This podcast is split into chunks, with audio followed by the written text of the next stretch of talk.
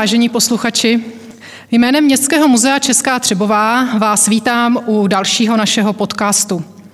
Je sichravý, nevlídný listopadový den před svátkem svaté Kateřiny a my se tak stylově nacházíme přímo v rotundě svaté Kateřiny v České Třebové.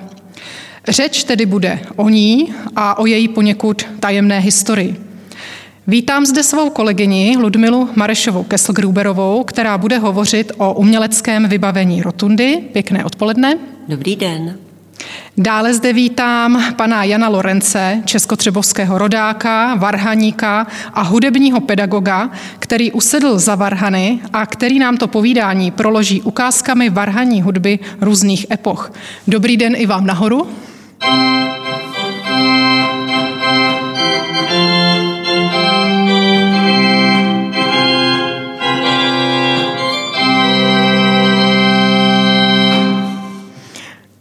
A já budu mluvit o stavebně historickém vývoji tohoto místa. Od mikrofonu vám příjemný poslech přeje Jana Voleská. Rotunda svaté Kateřiny je nejstarší stavbou ve městě a zároveň jedinou dochovanou románskou rotundou ve východních Čechách. A já hned jedním dechem také dodám, že to je jedna z nejzáhadnějších rotund u nás vůbec. A to proto, že se dodnes nepodařilo spolehlivě odpovědět na otázky, kdo ji postavil, kdy přesně a proč. A protože to nevěděli ani staří obyvatelé našeho města, tak si o rotundě vyprávěli celou řadu pověstí. A já, když dovolíte, tak vám tady převyprávím alespoň dvě. Ta první a asi známější pověst hovoří o tom, že na tomto místě se zjevila sama svatá Kateřina se zástěrou plnou kamení a dala tak najevo své přání, aby jí zde byla zbudována kaple. Obyvatelé města ale její přání neuposlechli. Začali sice stavět, ale na jiném místě. Tam ale nebyli úspěšní, protože to, co za den postavili, za noc prý zase spadlo. A tak nakonec pochopili marnost svého snažení a postavili kapli na místě, které si sama svatá Kateřina vybrala. Druhá pověst, kterou známe z farní kroniky, ta hovoří o tom, že kaple měla původně vzniknout v nedalekém Skuhrově. Tam prý lidé už stihli schromáždit veškerý potřebný stavební materiál, tedy zejména kámen a dříví. Podle farní kroniky pak ale zázrakem božím byl najednou veškerý materiál přemístěn na návrší nad řekou Třebovkou a proto vznikla kaple tady. Takže to byly pověsti a teď něco k té její poněkud tajemné a neznámé historii.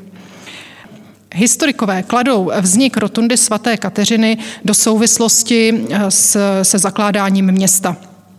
Eh, musím tady ale poznamenat, že nikdy tady neproběhl žádný archeologický výzkum, který by možná mnohé odhalil. Takže historikové, když mluví o vzniku rotundy svaté Kateřiny, tak pro svá tvrzení a teorie mají jenom velmi málo důkazů. Nicméně jako nejpravděpodobnější se jeví teorie, která hovoří o tom, že rotunda vznikla původně jako soukromá kaple lokátora, který zakládal město Česká Třebová. Tomu by konečně odpovídala i ta strategická poloha tohoto místa, protože se nacházíme na takovém ostrohu nad řekou Třebovkou, odkud bylo možné kontrolovat eh, to nově zakládané město, které leželo na břehu řeky Třebovky. První písemná zmínka o rotundě je pak až z roku 1335 a nachází se v listině Richtáře Lipolta, který píše, že eh, věnuje na údržbu kaple nějaké peníze, stejně jako to už učinil jeho otec i děd, takže tady vidíme nějakou kontinuitu, kdy se město stará eh, o tuto svatyni. Takže to by bylo k té nejstarší historii tohoto místa. Já už jsem řekla, že rotunda je teda jedinou dochovanou románskou rotundou ve východních Čechách, ale zeptám se své kolegyně, jak to vlastně bylo s těmi rotundami a co o nich víme? Uh, rotunda jako typ uh, svatyně je uh, tedy typ stavby velmi starý. Vypadá to, že rotundy kostely tohle typu začaly stavět v byzantském prostředí někdy v prvním tisíciletí našeho letopočtu a do Evropy se potom ten typ dostává zřejmě přes Balkán. Eh, na našem území vznikly nejstarší rotundy už v 9. století, jsou totiž velkomoravského původu a bez zesporu souvisí s příchodem Konstantina Metodie, kteří k nám vlastně přinesli eh, to křesťanství toho východního typu, tak který mohli klidně přinést a je to pravděpodobné, také ty protundy jako kostela, který tedy znali. Jinak tedy od toho 9. století, nebo tak z velkomoravského období se u nás žádná rotunda nezachovala, maximálně v nějakých zanedbatelných, v zanedbatelných kouscích zdiva v některých kostelích mladších. Ty rotundy se ovšem stavěly potom v desátém století, kdy už Velká Morava zanikla, ale ta, ta státnost se přenesla do českého prostředí. A ten český stát uh, začali budovat přemyslovci. Tady je taková docela zajímavost, protože ty rotundy z desátého století jsou známé z oblastí, které vlastnili, které měli přemyslovci a které ovládali přemyslovci, protože oni samozřejmě neovládli najednou celé území, ale ovládali ho postupně. A trošku to vypadá, jako kdyby ti přemyslovci zcela záměrně přejeli přejali typ eh, svatyně z eh, toho velkomoravského prostředí, jako by tím chtěli říct, že pokračují v té tradici toho nejstaršího nebo starého českého státu eh, Velké Moravy. Ostatně vzpomeňme si taky, že První historicky doložený přemyslovec Bořivoj byl pokřtěný na dvoře, na Rastislavově dvoře na Velké Moravě. Určitě se ví, že v tom desátém století nevznikly žádné rotundy na území Slavníkovců. Tahle skutečnost by podporovala to, co jsem před chvilkou řekla, že Slavníkovci představovali vlastně konkurenci přemyslovců, taky víme, že 995 si to s nimi eh, přemyslovci jednou provždy vyřídili. A eh, možná to je taky jeden z důvodů, proč ve východních Čechách se nedochovala žádná další rotunda, protože prostě významná část východních Čech náležela Slavníkovcům. Takže to může mít tuhle historickou poitos. Jinak, tedy jak jsem říkala, na našem území se staví rotundy od 9. století. Vlastně rotunda, už z toho slova je patrné, že je to kostel, který má, nebo svatyně, která má kruhový půdorys a potom mývá jednu až čtyři apsidy. Apsida to je takový ten výklenek, který my tady v České Třebové máme jeden, je v něm umístěný hlavní a jediný oltář. E, ty apsidy, tedy ta apsida byla někdy v tom jednom provedení, někdy byly dvě, jako třeba e, známá, známá rotunda svatého Jiří na Řípu, tak ta vlastně jedna ta, jedna ta apsida je protažená směrem vzhůru a je to věž. A známe taky rotundu čtyřapsidovou a to byla rotunda, kterou někdy kolem roku snad 930 nechal postavit v areálu Pražského hradu, prostě toho sídla, tehdy to bylo hradisko, svatý Václav. Tam víme, že ty apsidy byly celkem čtyři, asi to zase byla věž, byl to výklenek pro oltář, bylo to možná nějaké schodiště, těžko říct, ale v Půdoryse se našlo tohleto. No a jinak snad bych ještě mohla říct, že eh, do dnešních dnů se na území eh, Čecha Moravy dochovalo víc než 25 rotund, které, jsou tedy, které vznikly od 11. do té zhruba půlky 13. století. Jinak ví se ještě asi o dalších 40 zaniklých, to znamená, že to byl typ kostela, který prostě v tom českém státě raného středověku byl celkem, eh, celkem četným. No nicméně zdůraznuju, že, že v těch východních Čechách tomu asi i bylo jinak a je jinak.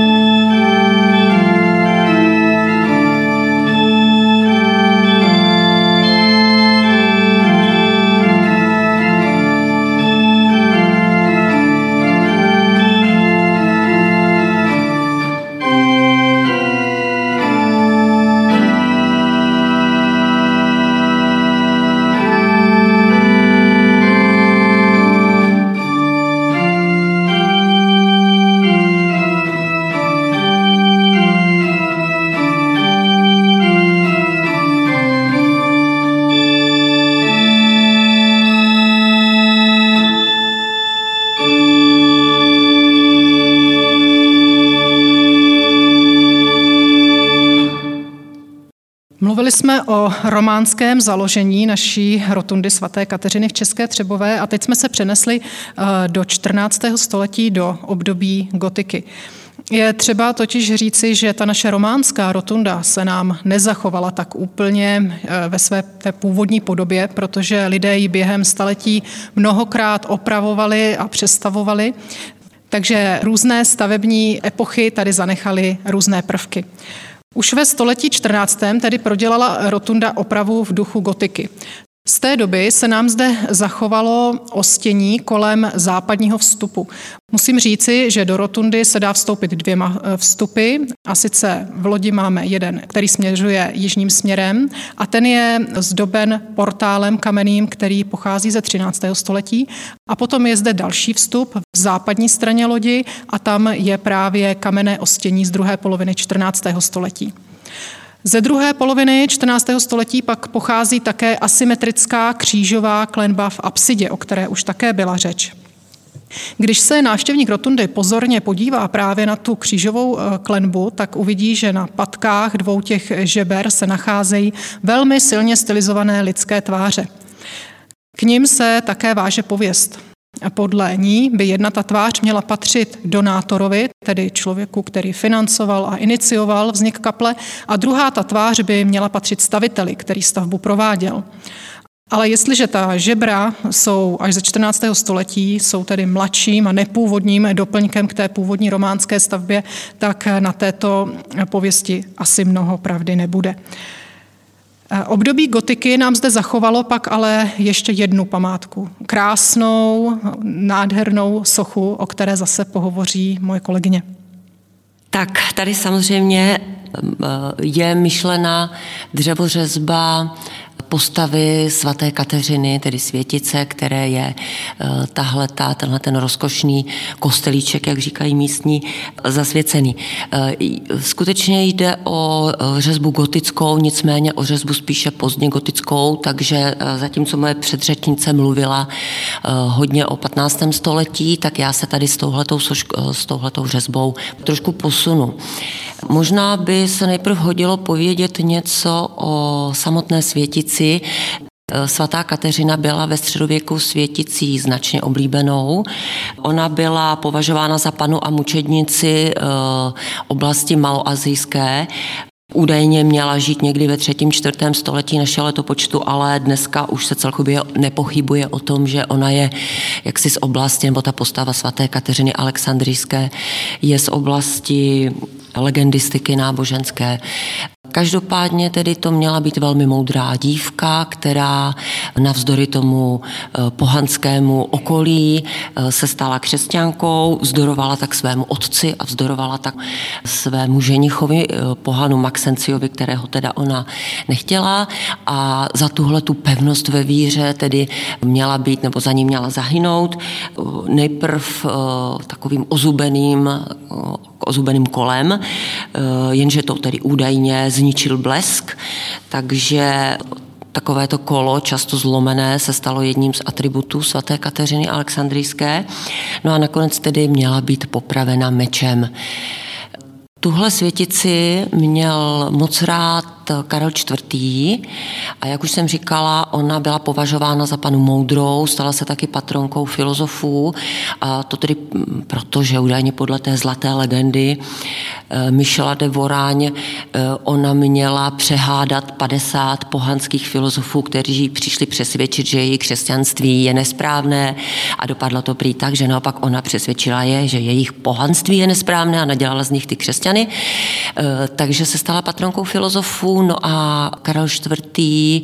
ji stanovil a učinil patronkou, hlavní patronkou eh, své univerzity, kterou roku 1348 zřídil v Praze jakožto první vysoké učení ve střední Evropě. Tak tolik snad eh, k té eh, samotné Kateřině a teď tedy k té řezbě. Už tady padlo, že je krásná, no ona je prostě půvabná, ona je, je to soška pozdně gotická, křehká, taková až něžná. Celkem nedávná bádání eh, mladého badatele Milana Dospěla, který taky tady pochází z Poličky, tedy z východních Čech, eh, pomohla nahlédnout do autorské atribuce tady té řezby. Čili Milan Dospěl zjistil, že tato řezba vznikla kolem roku 1510 v Olomoucké dílně řezbáře pozdně gotického, který měl eh, zřejmě nějaké prostě takové německé školení, vycházel eh, z takové, eh, prostě byl inspirovaný řezbářem norimberským Fajtem Štosem a my neznáme jméno, konkrétní jméno toho řezbáře, ale jeho takovým nejstěž, nejstěžejnějším dílem je ukřižování v Kunčicích u Fulneka a proto se tomu řezbáři říká mistr kunčického ukřižování. On tedy měl tu dílnu v Olomouci, víme, že některé olomoucké řezby jsou rovněž z téže, z téže dílny. Když se na tu Kateřinku podíváme naši, tak vidíme, že je to křehoučká postava, která eh, je to postava stojící v takovém výrazném kontrapostu. Její pravá nožička je odlehčená, levá je zatížená, což vytváří takovou krásnou esovku toho křehkého tělíčka. Ona má celkem velkou hlavu, takové něžné tvářičky. Na hlavě má korunku, pravé ruce drží meč, což je tedy symbol toho, nebo to, to, to je vlastně zbraň, kterou ona pro svou víru zahynula. V levé ruce drží knihu, to je symbol té moudrosti. Ona má takový typický gotický obleček s, s vysokým pasem, e, od toho vysokého pasu těsně vlastně pod poprsím umístěného e, jdou dolů takové celkem téměř rovnoběžné vrásy a to je taky takový gotický, e, gotický prvek. Celou tu figuru nádherně oživuje drapérie z vrchního zlatého pláště, kdy vlastně pod tou levou rukou se vytváří taková velká řasa drapérie, která je tak až malebně promačkána do takových zvláštních vlnek, eh, které působí velmi dekorativně krásně a jsou, eh, jsou poněkud mimořádné tady u takhle staré řezby. Mají takový trošku až jako mírně barokně gotický nádech, řekla bych. Eh, no tak tuhle sošku bych asi mohla chválit ještě, ještě dlouho. Snad jenom bych ještě mohla povědět, že celý tenhle ten oltářík, nebo oltář, o kterém ještě bude řeč, bez zesporu vznikl na míru téhleté sošky, které si českostřebovské obyvatelstvo určitě hodně vážilo.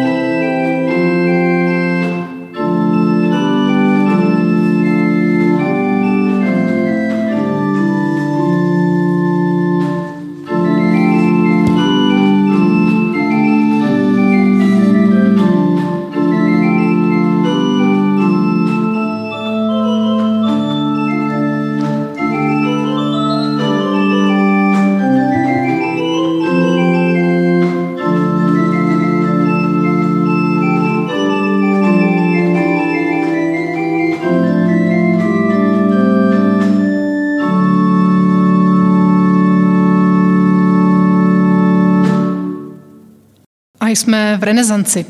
I ta se na rotundě svým způsobem podepsala.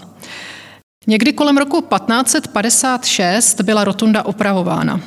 Víme to z městské knihy, kde existuje taková jenom drobná zmínka, že jakýsi Petr Vondrá má doplatit nějaký svůj dluh na opravu svaté Kateřiny. Nic podrobnějšího se tam nedočteme. Ale z této eh, droboučké zmínky můžeme vyčíst, že tedy v tomto roce se s rotundou něco dělo, že tady probíhala nějaká oprava a právě v této době vznikla nejspíš z grafita, nalezená až ve 20. století, o kterých za chvíli ještě bude řeč. Takže v tuto chvíli bych jenom upozornila, že v polovině 16. století zde nejspíše vznikají z grafita, o kterých ještě budeme mluvit. Ale já bych nechala promluvit teď eh, kolegyně Lídu, cože jsou to vlastně ta z grafita tak eh, zgrafitová technika je taková zvláštní malířská technika, která je určená pro eh, výzdobu eh, fasád budov tu a tam, ale opravdu hodně výjimečně ta zgrafita vznikala třeba i v nějakých interiérech, ale to opravdu jsou okrajové jevy. Z grafito jako technika se vyvinulo v italské oblasti v té renesanční době a odtud eh, se šířilo na sever, vlastně do Evropy a u nás v českém prostředí byla tahle ta technika hodně oblíbená, eh, zejména tedy v 16. století, kdy vlastně to je u nás doba takové nejvýraznější výstavby renesančních staveb. Tahle ta technika eh, vlastně obnáší následovný postup. Nejprve bylo třeba vytvořit omítku obvykle tmavší barvy. Ta omítka se nanesla prostě na, na nějaké to zdivo, nechala se zaschnout. Brala se jinak vápená omítka, do které se přidávala spálená sláma nebo nějaké prostě, nějaké, eh, roztloukalo se tam dřevěné uhlí, prostě spálené, aby se to probarvilo do takové tmavě šedé barvy. No ta se nechala, jak jsem říkala, zaschnout. A na tohle se potom nanesla tenká omítka, nějaká světlá, činou zatónovaná nějakým pískem, nebyla úplně bílá, ale prostě světlá omítka.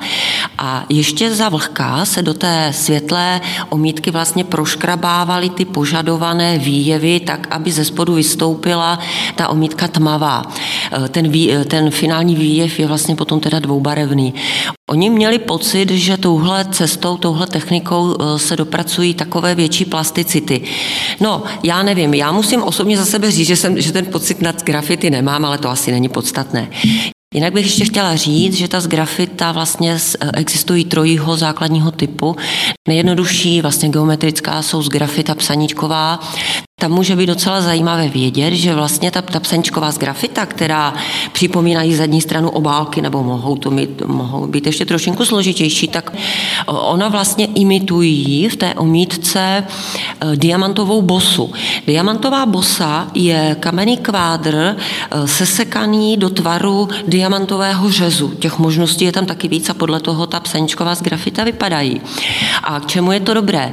No, e, renesance milovala stavby obložené právě tady těmito eh, kvádry, tady takzvaná, takzvanou bosáž, to znamená obklady z těch kamenů sesekaných do podoby toho diamantového řezu.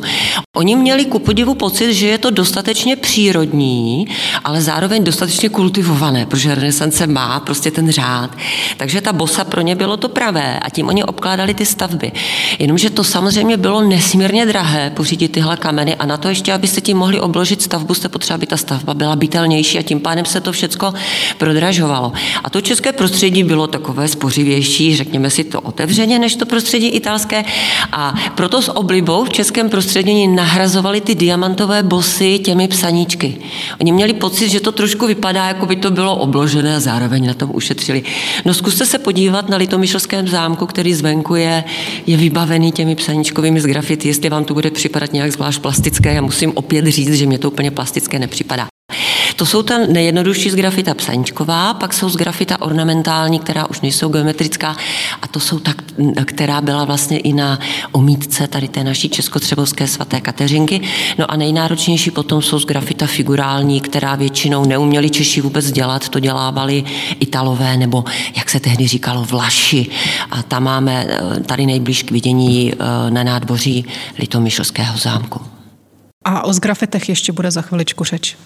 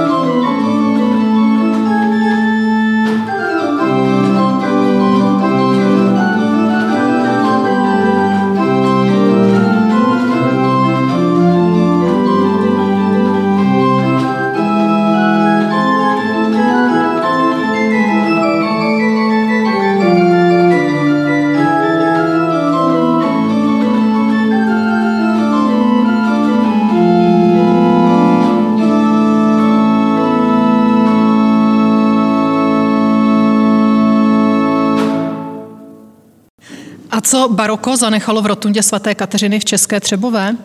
Je toho poměrně hodně. K roku 1746 máme doloženou velkou opravu, kdy byly před oběma vstupy do rotundy, před západním i jižním, přistavěny dřevěné přecíně. Ty měly sloužit k ukládání pohřebních eh, potřeb různých svícnů a mar. Kolem rotundy se totiž po staletí rozkládal hřbitov a rotunda tak plnila vlastně funkci takové hřbitovní kaple, tudíž bylo rozhodnuto tady pro tento účel zbudovat ty zmíněné dřevěné přecíně. Co je však zajímavější, tak je zjištění, že v tomto roce byla k rotundě eh, přistavěna také kostnice. Ta kostnice leží pod zemí, leží mimo vlastní půdorys rotundy a byla vybudována za apsidou. Měří asi 2x2 metry, jedná se o takové kamenné sklepení, které když bylo zbudováno, tak nad ním byla vstyčena zákristie, eh, do které se vcházelo novým vstupem, který byl z apsidy, tedy do té zákristie, probourán. Takže to je kostnice, která pak sloužila eh, asi jedno století k ukládání kostí ze starých a rušených hrobů, protože bylo potřeba staré hroby rušit, neboť v kronice se píše, že ten hřbitov sloužil k pohřbívání nejenom snulých z České Třebové, ale také řady přifařených obcí a už svojí kapacitou nedostačoval, takže proto vlastně došlo ke zbudování té kostnice. Eh, dále se domnívám, že ve stejném roce byla původní okna nahrazena novými, která dříve historikové pokládali za okna románská, tedy teď mluvím o těch oknech, která nám osvětlují interiér dnes. U nás v Městském muzeu v depozitáři máme totiž uloženo jedno okno z rotundy svaté Kateřiny, je to vitrážové okno, které nese právě na jednom sklíčku ten letopočet 1746 a podpisy osob, které se zasloužily o rekonstrukci rotundy. Takže ta okna, která tu máme, jsou nejspíše právě z této doby, tedy z poloviny 18. století. Takže to by bylo ke stavebním úpravám, ale doba baroka tady zanechala zase ještě svoji stopu v podobě barokních soch, že? Ano, a vlastně co se týče toho sochařského mobiliáře, tak je to i stopa nejvýraznější a nejkrásnější. Mám na mysli eh, hlavní a také jediný oltář, který tady v Rotundě je. Je to tedy oltář zasvěcený jak jinak než svaté Kateřině Alexandrijské. Ten oltář je barokní, nicméně nevznikl v jedné časové vrstvě. Takže tedy takhle nejstarší jeho součástí je samozřejmě ta gotická soška svaté Kateřiny, o té jsme už mluvili. Ta je vlastně v centru a pro ní, určitě pro ní a jí na míru ten oltář vznikl. Ale barokní složka oltáře není jednotná. Bylo tady hovořeno o, o opravách v rotundě, které se vztahovaly ke 40. letům 18. století. E, někdy z té doby, ze čtyř, patrně ze 40. let, e, jsou dvě části oltáře a to retabulum, nebo přesněji ta skříňka, ta prosklená skříňka, ve které stojí socha svaté Kateřiny, eh, což ukazuje krásný takový mřížkový ornament, který má vlastně ta, ta svatá Kateřina jakoby nad hlavou, když se na ní teď dívám. To je jedna část, která je teda z této doby a pravděpodobně z té doby je i předsunutá predela. Eh, to je eh, ta část bohatě řezbářsky zdobená, která stojí na menze oltáře. Ta menza je vůbec nová, ta je až z 20. století. A na ní tedy stojí ta eh, vyřezávaná část, jak už bylo řečeno, predela, jejímž, v jejímž centru je umístěný svatostánek, do kterého se ukládaly samozřejmě hosty, je tedy tělo páně. Takže i tahle ta predela je někdy z doby kolem 1740. Ale uh, nejcennější a vlastně taky nej, největší část tohohle oltáře svatokateřinského je sice barokní, ale starší. Uh, teď, když o něm teď budu mluvit, tak se vrátím do doby roku 1674. Víme to tak přesně proto, že uh, za tou predelou ve spodní části vlastně té retabulní části oltáře, tak tam se zachoval malovaný nápis, který je chronogramem, který říká, že tedy ten oltář byl postaven k poctě divotvorné svaté Kateřiny, nebo svaté Kateřině divotvůrkyně. A ten nápis je zároveň chronogramem, který právě skrývá ten letopočet 1674. Čili my přímo tuto památku, tento objekt máme přímo datovaný autentickým nápisem. Ten oltář vykazuje ta jeho architektonická část, teda ta, ta větší architektonická část, vykazuje rysy eh, raně barokního stylu. Vidíme tam takový chrupavčitý ornament, se tomu říká, nebo také boltec, boltce se tomu říká, to je ten bílozlatý ornament, který skutečně trošku připomíná chrupavku ucha. Eh, ten je typický pro eh, vlastně závěr toho 17. století. Potom Tady ještě vidíme eh, tu kombinaci barevnou, takovou tmavě hnědou až černou. To byly takové tmavé až černozlaté oltáře, tedy to barevné ladění tomu odpovídá. Co je podle mě velmi působivé na tomhle celku, je potom sochařská výzdoba, kterou já tedy považuji taky za unikátní. Vidíme tady celkem sedm figur. Možná bych mohla říct až figurek, jsou to figury velmi silně podživotní, nejsou všechny stejně vysoké, eh, nejvyšší je ukřižovaný, který má asi, jestli si to dobře pamatuji, kolem 80 cm, jinak ty figurky jsou tak kolem 60 nebo něco přes. Když bych to vzala od spodu směrem nahoru, tak eh, při čelním pohledu, v té úplně v tom nejspodnější etáži, abych tak řekla, napravo máme svatou rozálii, nalevo svatou růženu z Limy, eh, nad nimi napravo svatý Šebestián, nalevo svatý Rochus a tady tu čtveřici těch svatých nahoře posiluje eh, ještě posilují tři figury Kalvárie, tedy uprostřed ukřižovaný, po jeho pravé ruce Matka Bolestná, po levé ruce Jan Evangelista Miláček Páně. Když se eh, podíváme tady na, jaksi na tu sestavu těch svatých, tak eh, vlastně tři z těch čtyř, které jsem jmenovala jako první, jsou neproblematicky moroví patroni nebo jsou to moroví patroni a ta kalvárie zdá se, jako by posilovala snažení těch protimorových patronů. Je z toho zřetelné, že ten oltář skutečně ten protimorový program má. Eh, on teda je z toho roku 1674. Taková hodně velikánská morová epidemie přišla až 1680, ale ve druhé půlce 17. Eh, století i tady ve východních Čechách máme k tomu bohaté dokumenty, se objevovaly takové dílčí, menší morové epidemie, které sužovaly eh, vlastně kraj, když si uvědomíme, je to druhá druhá půlka 17. století a ta Evropa, naše střední Evropa, České království bylo ještě pořád vyslabené 30 letou válkou, takže to muselo být velice vyčerpávající. Takže není tak překvapivé, že e, oltář je zasvěcený proti morovým ochráncům. Určitou střední až pro mě velkou záhadou je postava svaté růženy z Limy. První věc, eh, ona není morovou patronkou, nebo rozhodně ne jednoznačně morovou patronkou. To je první taková jako anomálie.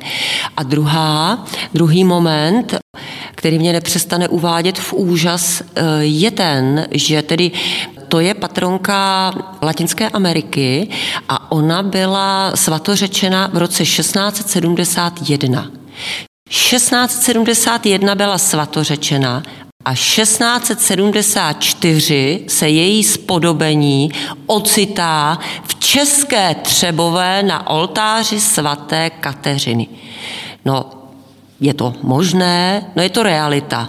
Takže buď někde e, my historici umění děláme chybu, a nebo je to doklad toho, že ta katolická církev byla skutečně úžasně akční a snažila se ty nové patrony prostě rychle vpravit mezi ty staré a domestikovat je, tak abych tak řekla.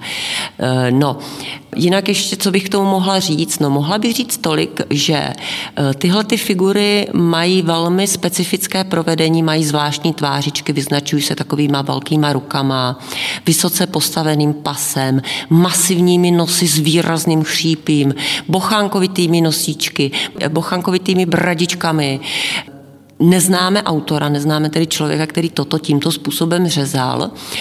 Já jsem nicméně nazvala autora těchto figurek mistrem svatokateřinského oltáře právě tady po tomto oltáři, po tomto celku.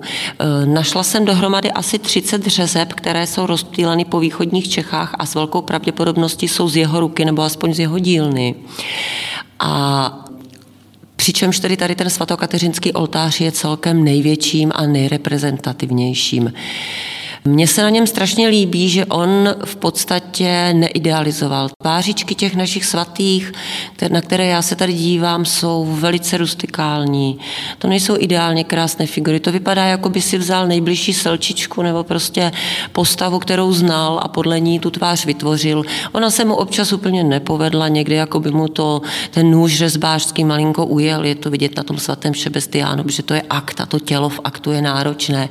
Nicméně ten celý celek je přesvědčivý a e, já mám ve velké oblibě svatého Rocha, který ukazuje na noze tu svou morovou ránu a v jehož tváři je překvapení, kde se tam ta morová rána vzala, a je to takové překvapení živé a mně prostě přijde, že i když ten řezbář tvořil díla rustikální, díla, která navíc ještě odkazují i k gotice, možná, možná to jejich oblečení přizpůsobil i té svaté Kateřině gotické sošce, která stojí v centru, že tedy ten celek je velmi souladný a je pro mě velmi působivý.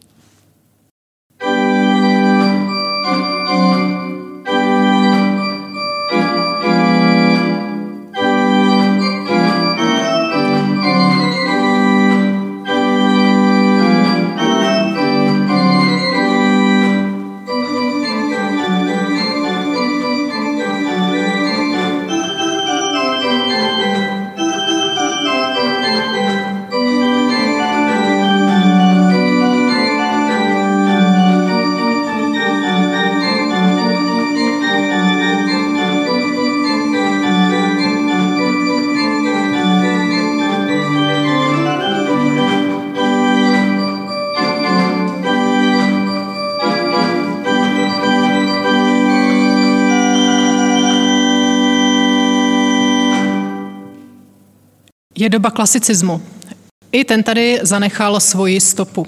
Eh, už jsem říkala, že v roce 1746 byly před oběma vstupy do rotundy přistavěny dřevěné přecíně, které v tom roce 1840 už byly tak schátralé, že bylo rozhodnuto obě dvě přecíně strhnout a odstranit. Před hlavním vstupem však vyrostla nová přecíň, tentokrát už ale zděná, která právě nese takové drobné znaky toho doznívajícího klasicismu. A to je ta přecíň, přes kterou vstupujeme do rotundy dodnes. Ve stejné době pak došlo ke zrušení kostnice, která už byla plná kostí a tak vstup do ní byl zazděn. Nicméně ta zákristie nad ní zůstala zachována, jenom ta kostnice prostě přestala, přestala sloužit. 19. století pak ještě tady zanechalo další drobnou, drobnou stopu. Někdy ve třetí čtvrtině 19. století totiž tady muselo dojít k opravě, při které vznikla kruchta, která slouží eh, zpěvákům eh, a hudebníkům při liturgii. A ta kruchta eh, nese na své poprsnici celou řadu obrazů. A tady zase nechám promluvit kolegyni. Tak já snad tentokrát jenom krátce, tedy uh, poprsnice kruchty je zdobená postavami, ne tedy úplnými, ale ani polopostavami, takovým, takovým dvoutřetinovým řešením, bych řekla, tedy eh, postav uh, svatých bytostí. Uh, každá ta, každý, každý ten svatý je umístěný do takového arkádového oblouku. Snad jenom taková zajímavost, tady to řešení, to umístěvání těch svědců do těch arkádových oblouků, to je záležitost raně křesťanského umění vlastně ještě z oblasti Říma. To znamená, to znamená, to řešení je staré vlastně no, skoro 2000 let, to by mohlo být zajímavé. Jinak ty jednotlivé postavy, svatý Jan Křtitel a tak dále, eh, jsou vymalovány tedy v barvách jsou ještě, pro jistotu tedy ještě eh, jsou opatřeny i jmény příslušného svatého. No a my také víme, že autorem tady těch eh, maleb je s pravděpodobností blížící se teda, bych řekla, jistotě českotřebovský malíř Betlému Karel Jankele starší Eh, tady tomu autorství dospěla eh, paní ředitelka na základě stylového srovnání neproblematicky eh, Jankelovského nebo Jankelova obrazu, který má Městské muzeum ve svých sbírkách, tedy srovnáním s těmi výjevy zde. Myslím, že šlo hlavně o svatého Jana Křtitele, jestli se nepletu. Karel Jankele starší tedy byl zejména byl českotřelský rodák, byl to zejména betlémář, on vytvářel ty typické místní betlémy, byly to betlémy, které měly kartonové papírové figurky, které byly malované, tak on vlastně tady ty svaté tak jako by zvětšil ty své figurky. Jinak my máme ve sbírkách muzea eh, neuvěřitelný, asi 8 metrů dlouhý Jankelův Betlém, který čítá asi kolem tisíce kusů. A eh, Jankele se vyznačoval tím, že, že vlastně vytvářel takové úplně eh, speciální figurky betlémové nebo prostě komponenty betlémové. Jednak on měl rád ty květiny a maloval rád macešky, takže jsou to krásně vymalované macešky jako živé. A potom ještě do, jednoho, do toho svého Betlému vpravil takovou zvláštní figurku městské dámy v městském úboru vlastně na bicyklu. To je taky taková unikátní záležitost. Takže to byl závěr 19. století a teď se posuneme do století 20. To Eh, přineslo jednu velikou změnu a sice, že v roce 1905 se tady v okolí rotundy svaté Kateřiny přestalo pohřbívat. Město Česká Třebová totiž zbudovalo nový hřbitov a tento byl vlastně zrušen, takže eh, řada těch náhrobků a hrobů odtud byla přenesena na nový hřbitov a ty ostatní zbývající náhrobky, kterých bylo opravdu neuvěřitelný počet, postupně během 20. století mizely. On vlastně byl tedy i stanoven takový záměr vybudovat tady park takže to bylo v souladu, eh, v souladu s tímto záměrem. Takže od roku 1905 se tady nepohřbívalo, což znamenalo, že rotunda ztratila i tu funkci té hřbitovní kaple a postupně začala chátrat. V roce 1916 dokonce bylo zjištěno, že se rozpadl i oltářní kámen, což byl důvod pro to, aby tady, aby rotunda byla uzavřena. Už se tady nemohly sloužit ani bohoslužby a rotunda dál chátrala. Ale je potřeba říci, že eh, radní si uvědomovali význam této, této stavby, této památky a usilovali o její záchranu, ale nebylo to rozhodně jednoduché. Musíme si uvědomit, že mluvíme i o době první světové války, takže se město potýkalo s řadou vážných problémů. Takže Rotunda eh, zatím na svoji opravu čekala. Nicméně, eh, jakmile válka skončila v roce 1918, tak městská rada začala usilovat o její rekonstrukci. A protože se tenkrát stal prvním ministrem školství a národní osvěty, tedy něčím jako je ministr kultury, českotřebovský rodák Gustav Habermann, tak radní požádali jeho, jestli by nebylo možné najít nějakou cestičku ke státním finančním prostředkům a najít teda nějakou tu možnost eh, získat nějakou subvenci, jak tenkrát se říkalo. No a to se nakonec podařilo, takže oprava mohla být zahájena a opravdu z větší části ji platil stát. Ta oprava byla zahájena v létě roku 1920. Prováděla ji místní firma Ressler a Kudlík, která činila mm, docela zajímavé záznamy o tom, k jakým nálezům a zjištěním během té opravy tady došlo. Ten materiál je zachován u nás v muzeu a je vlastně pro nás eh, výborným zdrojem poznání toho, jak rotunda vypadala před staletími. A já vám ty jednotlivé eh, objevy tady alespoň ve stručnosti představím. Takže v létě roku 1920 jako první přišla na řadu již značně schátralá zákristie, o které už jsme tady mluvili. Říkali jsme, že pocházela z roku 1746, takže bylo zjištěno, že je schátralá, je to nepůvodní přístavek k té románské rotundě, bylo tedy rozhodnuto o jejím osudu. Zákristie byla zbourána, vstup do ní zazděn. No a když ji bourali, tak pod ní objevili tu kostnici. Takže ji alespoň zaměřili, zakreslili do plánů, do výkresů, které jsou také u nás v muzeu, takže díky nim máme nějakou představu o té, o té kostnici. Potom eh, začali otloukat eh, venkovní omítky. A když otloukali ty omítky, tak objevili renesanční zgrafita. Ta zgrafita jsou pro nás zajímavá, protože uh, tvořila pás akantových rozvilin pod korunovou římsou lodi. A tady možná nechám vysvětlit, cože to je ten akant, akantová rozvilina. No, eh, Akant je trochu neuvěřitelný zjev v tomhle smyslu. Akant je neuvěřitelně životaschopný ornament. Eh, on se vyvinul někdy snad ve čtvrtém století před naším, letopoč- před naším letopočtem eh, v řecké oblasti.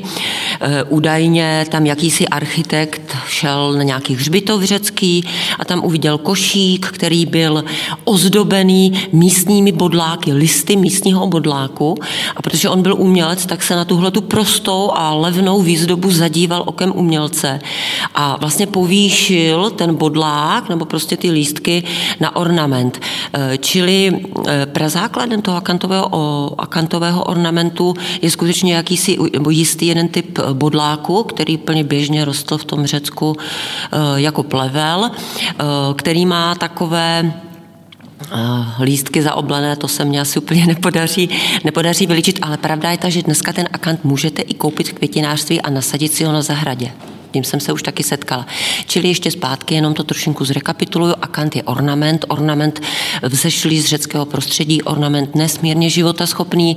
Milovala ho nejenom renesance, ale také baroko a my ho třeba tady v Rotundě máme právě na té predale, krásný řezaný akantový ornament a užíval se ještě koncem 19. a začátkem 20. století.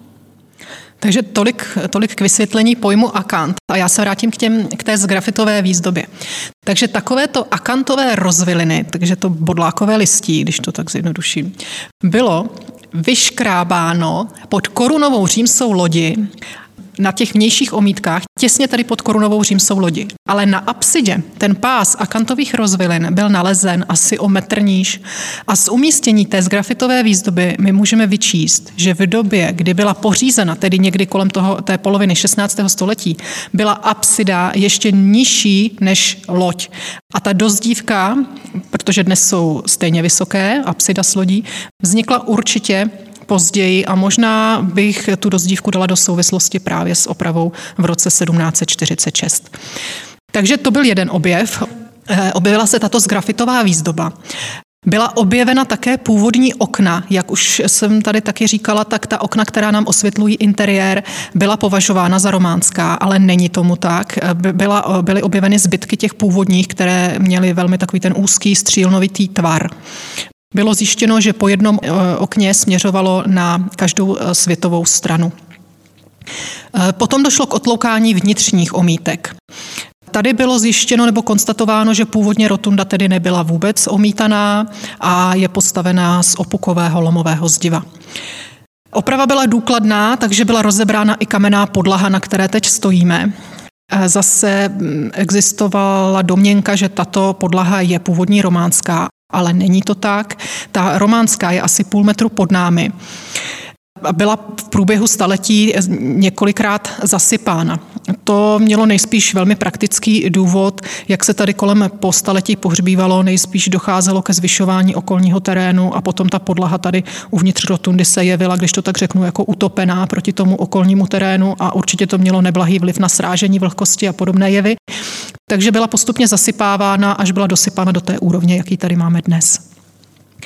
Dále došlo ke zjištění, že loď, kde se teď nacházíme, nebyla původně plochostropá, jako je tomu nyní v současnosti. Původně zde byla klenba, byly nalezeny zbytky nějakých patek, které tu klenbu nesly, ale o té klenbě tedy nevíme nic, jestli v minulosti spadla nebo byla snesena.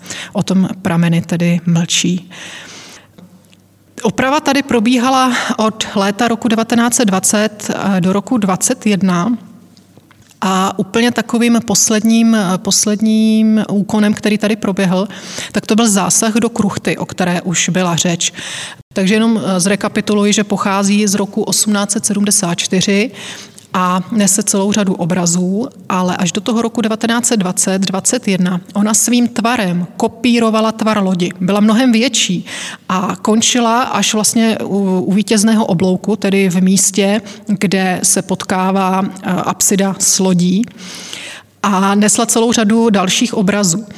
Nicméně památkáři skonstatovali, že ta kruchta je vlastně velmi mladá, nepůvodní, doplněk k té románské stavbě, že díky ní interiér působí stísněným dojmem, že je tady málo světla, a tak rozhodli o jejím přeřezání, zmenšení do toho tvaru, jak vidíme dnes.